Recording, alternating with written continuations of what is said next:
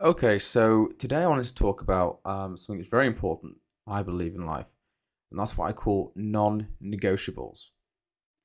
Now, what I mean by this is there's certain things each day, each week, each month, each year, but let's stick with daily, that for me, I have to do in order to have a great day, um, both physically, mentally, and also emotionally. Um, these things have contributed to my weight loss of around three and a half stone, 50 pounds or 25 kilograms.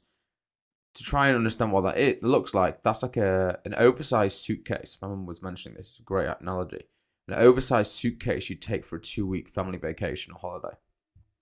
I was carrying that around in a frame that's five foot, 566 centimeters, something like that.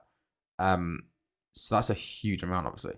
Now, what's contributed to that is having what I call these non-negotiables. So for me, the non-negotiables are number one is 10,000 steps a day. Now, 10,000 steps a day, if you lead a pretty sedimentary lifestyle, in other words, behind a laptop in an office, work from home, it looks like two 30 minute walks. One in the morning, I do, and one in the evening. Breaks up your day nicely, gets you out of the house, great for your mental health, again, your physical health, and your emotional health. That's number one. Number two is getting in the gym. So that could be an hour, it could be 10 minutes. Um, you never regret any gym session you do, unless you have an injury, but even then, or you have a, a poor session, just getting there is a great achievement. That's two. And three is diet. So that is not dieting. That's not, you know, taking foods out of your diet and, you know, not going out for dinners and not enjoying yourself. Just making smart choices. My trainer talks about being boxing clever. In other words, if you're having a main and a side, do you need the starter and dessert? Can you just get the dessert, share the dessert, have it without the ice cream? It's small things.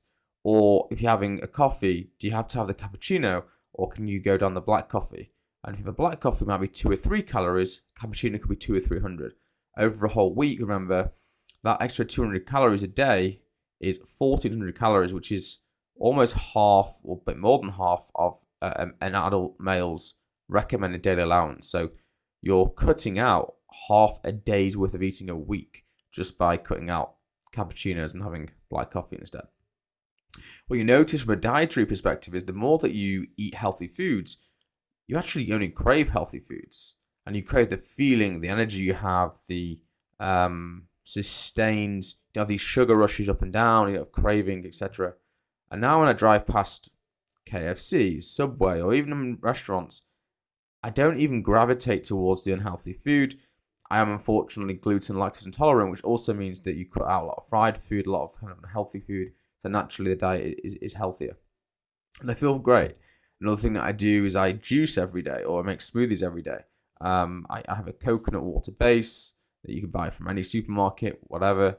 And I just throw in different fruit and different vegetables and put it in a blender. And then for the next day, I have um, a great breakfast. And also, when I'm on the road, which I am later on today, have snacks. In other words, that juice or healthy snacks, which means I don't have to stop as frequently, which means I don't have to eat poor foods frequently. I'm saving money as well financially, and I'm feeling better. So it's a win-win-win all the way around. So that's my three like health non-negotiables, which you just said again. My 10,000 steps a day. It's my gym time, which is for an hour. And I also add the sauna in there as well, 10, 15 minutes. Really great for you. Opens the pores, all the rest of it but great to meet people and have a conversation and just gets you out of the the humdrum of life occasionally that you get stuck in. Uh, gives you a fresh perspective. And the third one is, is, diet, but it's not dieting; it's a lifestyle change. It's, an actual diet that you follow every single day, and it's repeatable. And you're not, you know, think, craving chocolate and whatever. I read something in Rich Roll's book, of which you can find my review on LinkedIn. He talks about this new science that says there are microbes in your gut and what those microbes are doing is they're craving certain foods based upon what you've been eating. So if you're constantly eating healthy foods, and it's to get into that routine does take a bit of time. But once you get into that routine of eating healthy foods, you start craving healthy foods. You don't crave the McDonald's. You don't crave the uh, fried food and all the rest of it. But by all means, have whatever works for you. I'm not suggesting not to eat certain things. I just know for me, the diet that works for my lifestyle. I was talking to a friend of mine about non-negotiables. For him, praying is he's a Muslim, and for praying is a big uh, non-negotiable. Five or six times a day. I forget which. I think it's five times a day.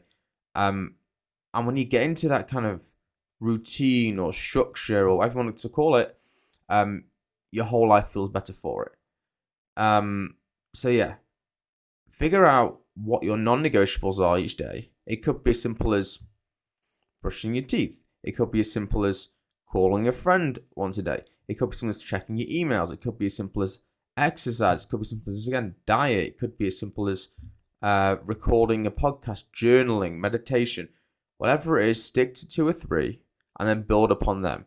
And all of a sudden, you'll find your life starts to flourish. Your mental health improves. Your emotional health improves, and your physical health improves. With that, guys, have a great week ahead, uh, or whenever you're watching or listening to this, and uh, wish you all the best. If you want any advice or help with how I structure my non negotiables, what I would recommend, you can reach out to me on all the social media channels. You can email me, which is founder at allergy.co.uk. You can call me, my number's around. Um, I'm always available to help you out if I can. Take care, guys. Thank you so much.